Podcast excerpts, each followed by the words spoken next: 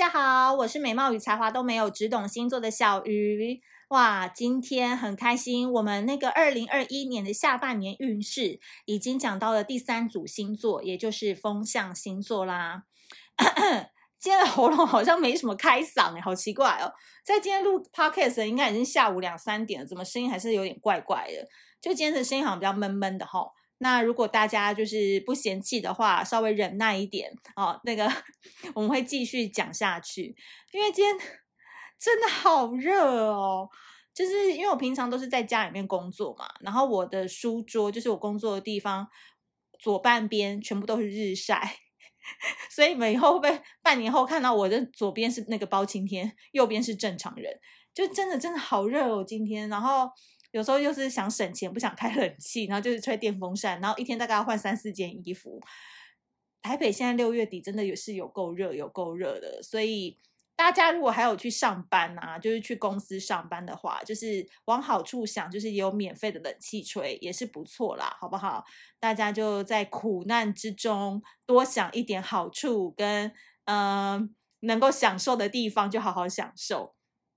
然后呢，今天的节目一开始啊，不免俗的也是要跟大家共商时间一下。就是如果你前面几集都一直听下来，然后你是小鱼星座 Pocket 的忠实粉丝的话，你不要面跟我讲说你多忠实，但是你却没有去填写小爱卡的问卷，好不好？这就不是忠实喽，这就叫做路过粉，好不好？希望我们偶然听到这一集都可以路转粉啦，就是帮我们在那个小鱼星座的置顶文那边的小爱卡问卷，帮我们多多的填写。然后以及在资讯栏呢，我也会放上连结，然后呢就可以让大家就是呃好好的去享受一下我们小爱卡的呃威力，然后看一下它现在长怎么样。好，那就很希望大家可以多多期待我们的小爱卡，全名叫做厌爱症情欲生活指引卡。好的。接下来呢，我们要讲到这个风象星座呢，我们来看一下这三个星座的这个运势哦，分别是太阳跟上升落到了双子座、水瓶座还有天秤座。那首先呢，我们要先讲到的就是太阳上升落到了双子座哦。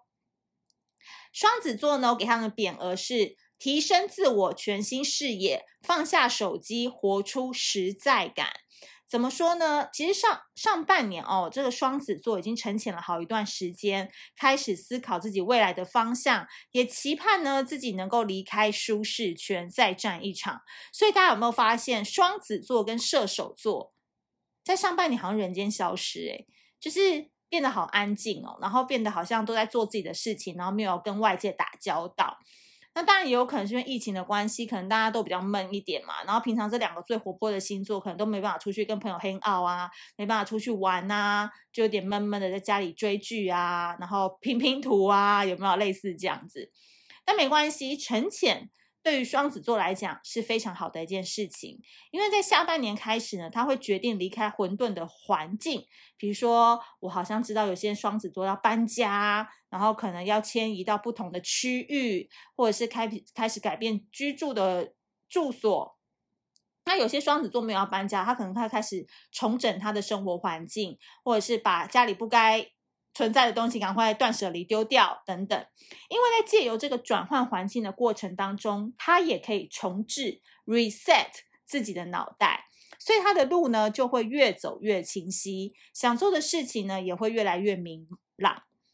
所以双子座在下半年会开始明白说，真实的见面呢、比虚幻的网络空谈来得实在，很多事情就是双子座已经不再追求说。一张嘴是炮火车，就是讲得很天花乱坠。虽然说他们本人也是常常会这样，但是可能去年啊受的苦比较多，知道那种空谈的事情带给自己的伤害有多大，包含感情的承诺没做到，包含要付的约人没出现，包含要谈的合作结果都骗人。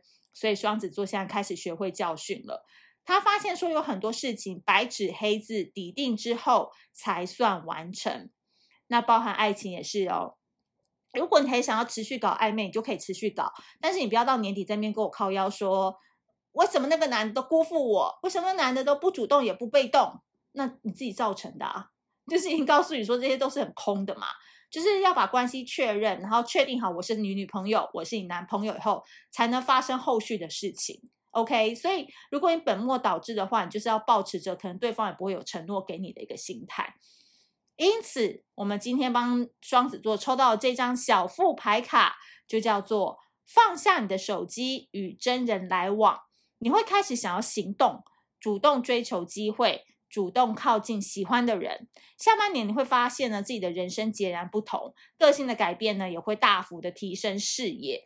那放下手机和真人来往。不想再听这集 podcast 了，会不会想说完蛋了？的确很想做，但是疫情啊，怎么见面？怎么开启人与人的连接呢？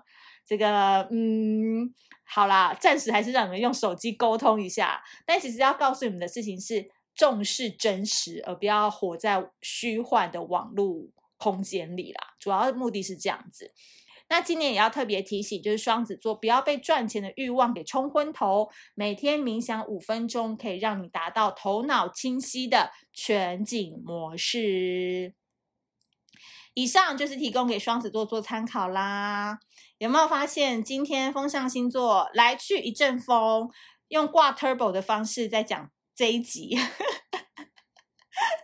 因为太热了，你知道吗？我想赶快录完，赶快吹冷气，真的太热了。今天好，接下来呢，我们要讲到就是太阳上升落到了天秤座。天秤座，我给你们的匾额叫做酝酿全新的局面，靠人不如靠己，成大器。呃，天秤座二零二一年的课题就是。感情，我一直在强调，今年我就一直在说，一直在说，太阳上升落在天秤座的人，要好好修补跟朋友、跟家人之间的关系，而且他们可能就是你们的贵人哦。所以有时候这个强连结跟弱连结是要去分辨。有时候呢，你一直在耕耘一些很远的人，可能朋友的朋友的朋友已经在三环外或六环外的朋友，可能没什么用啊。哦那可能长期诶老朋友，或是突然呃很久以前的长辈、上司出现了，诶突然来帮助你，或者是你们有一些脑袋的激荡，可以做出一番事业等等。那其实天秤座在上半年过得还不错啦，跟二零二零年开始比呢，就是自己的心态也比较放松，更懂得抓大放小，就是不要在小事上面纠结，然后不要在小事上面去做很多的琢磨。那下半年开始呢，天秤座难免会遇到一些人事变化，也有扮演角色的压力。比如说，呃，你现在升职了，你可能要带团队了。以前可能就三个人就可以一起做完的专案，你现在要带十个人，那沟通很不易。然后大家都可能要跟你请教，或者是你成为一个爸爸了，你成为一个妈妈了，哦，这个角色的不同也会有一个呃不同的挑战。那天秤座也开始明白说，靠自己是最有用的。因为我们过去知道天秤座就是朋友很多嘛，到哪里都可以呼朋引伴，然后陪伴他去做很多的事情。但现在开始独立性比较强了啦，已经不是妈宝，已经不是朋友宝了，他就是比较希望可以靠自己。那下半年开始有一些机遇呢，正在酝酿新的局面。其实天秤座有可能在五六月的时候就已经逐渐感受到变化了，也开始感觉到不是那么的轻松哈。然而，事情总是可以迎刃而解的，也可以获得外界的赞美。所以，今天我们帮这个太阳上升落在天秤座的人，特别抽了这张小富，就叫做“只有经历过大风大雨的人，才知道撑伞并没有什么用”。有没有？这个真的跟天秤座下半年的运势很、很、很吻合。诶，就是说很多事情就是亲力亲为吧。虽然说你表面上还是身处在团队里，但是你可以心里很独立，或者是双手很独立的去做自己的事情，内心上面不要依赖太多人。OK，所以靠自己的双手打天下，也可以同时获得爱情跟得到冠军哦。所以天秤座越来越有当老板，越有越来越来越有独当一面的局势了，这是一件很不错的事情，也恭喜你们。好啦，最后一个我们要来讲到，就是太阳上升落到了水瓶座。要讲水瓶吗？不想讲哎、好烦哦，最讨厌水瓶座了。每次讲这就是要干掉他们一下才觉得开心，对不对？对啊，在忽冷忽热嘛，在不回讯息呀、啊，哈，小心朋友都走光了，没有人要理你了。好好好，水瓶座要听吗？要听的话，先抖那一百块。有没有很坏？对，水瓶座一直都很坏。觉得爽啊，怎么样？开心呐、啊，就是要这样对你们，我才爽啊。好，大家会不会听到这一集 podcast 觉得说小鱼是不是那个分裂人格啊？就是双面人，就前面那边假甜美，然后就天秤座、双子座什么的，然后到水瓶座怎样，抖那一百才讲呢？怎样啦？有没有 很暧昧的语气？好了好了，认真认真。水瓶座呢，我要给你的匾额就是下半年把队友找齐，重新换个生活方式。我必须说，太阳上升落在水瓶座的这一年呢，很多人都会觉得是一个不太好过的一年，因为他们就是过去已经过太爽了，你知道吗？就是那个模式或那个呃事业发展的步骤，或者是他怎么样去呼朋引伴来帮他的人脉，这些他都已经很熟悉了。可是，在二零二一年突然来个天旋地转。诶，是这样讲吗？天翻地覆，对水瓶座来讲会是一个很突破性的一年。但是这个突破性呢，我们往好处看，是要把过去已经过太爽，然后处于被动情势的水瓶座给扳正。这个突破呢，绝对是水瓶座愿意主动改变才才能带来的好运。换言之，如果水瓶座就是一直在那边不爽，一直在那边怨天尤人，一直不愿意做出回应或者是改变的话，这个时代的洪流就会淘汰他了，所以他就会变成是，因为我们都知道水瓶座有时候就是思想上的巨人，行动上的侏儒，就变成是他讲很多跟做不到，那大家以后自然而然就不会想要找他了，因为觉得他都是一个空谈的人。但是如果水瓶座今年愿意改变，他的思想跟他行动是一致的话，我必须说他今年就会很猛，因为水瓶座他今年对财富的欲望十分强烈。过去他都自己觉得他自己有点倦怠，今年开始他有感受到不安，因为有可能他会觉得同期的人可能赚到的钱都比他多了，或同年纪的人都已经买两间房了，娶了四个老婆了，他还在那边单身光棍，或者是说哦同年纪或者是同期进来公司的人都已经干到什么样的主管了，他还是一个什么部门的专案负责人等等。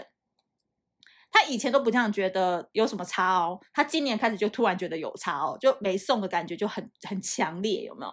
所以他回到地球上，准备开始找队友团战。呃，必须说，下半年开始，太阳上升落到水瓶座的人，人际关系会变动的比较厉害。有些人呢，可能会迈入了人生新阶段，或者是新的人生重心跟生活方向，一切都会有不小的调整。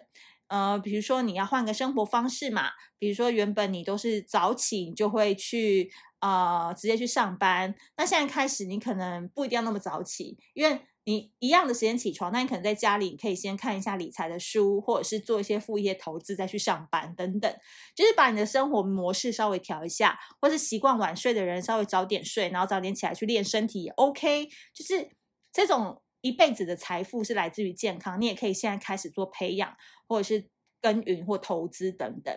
所以今天我们帮这个太阳水平跟上升水平的人抽的这张牌呢，小副卡就说啦：低潮时能够按时吃饭、早睡早起，自律的人才是扛事的人。其实这句话讲得非常好，当然我们也不是说水瓶座一直都在低潮，而是说水瓶座因为今年的这生活变动会比较大嘛，所以你要重启新生活方式。但是因为水瓶座太随心所欲了，太凭感觉去生活了，那小夫提醒你，你现在要把规律这件事情拿出来。不懂得规律是不是跟处女座交往就知道了？我不会好好教你什么叫做规矩跟自律的，就是说你这时间该干嘛就干嘛。该吃晚饭就不要那给我打电动，该睡觉的时候就不要那给我熬夜追剧。然后呢，这期间就是少吃点甜的，少吃点重油重咸的，就是少吃点。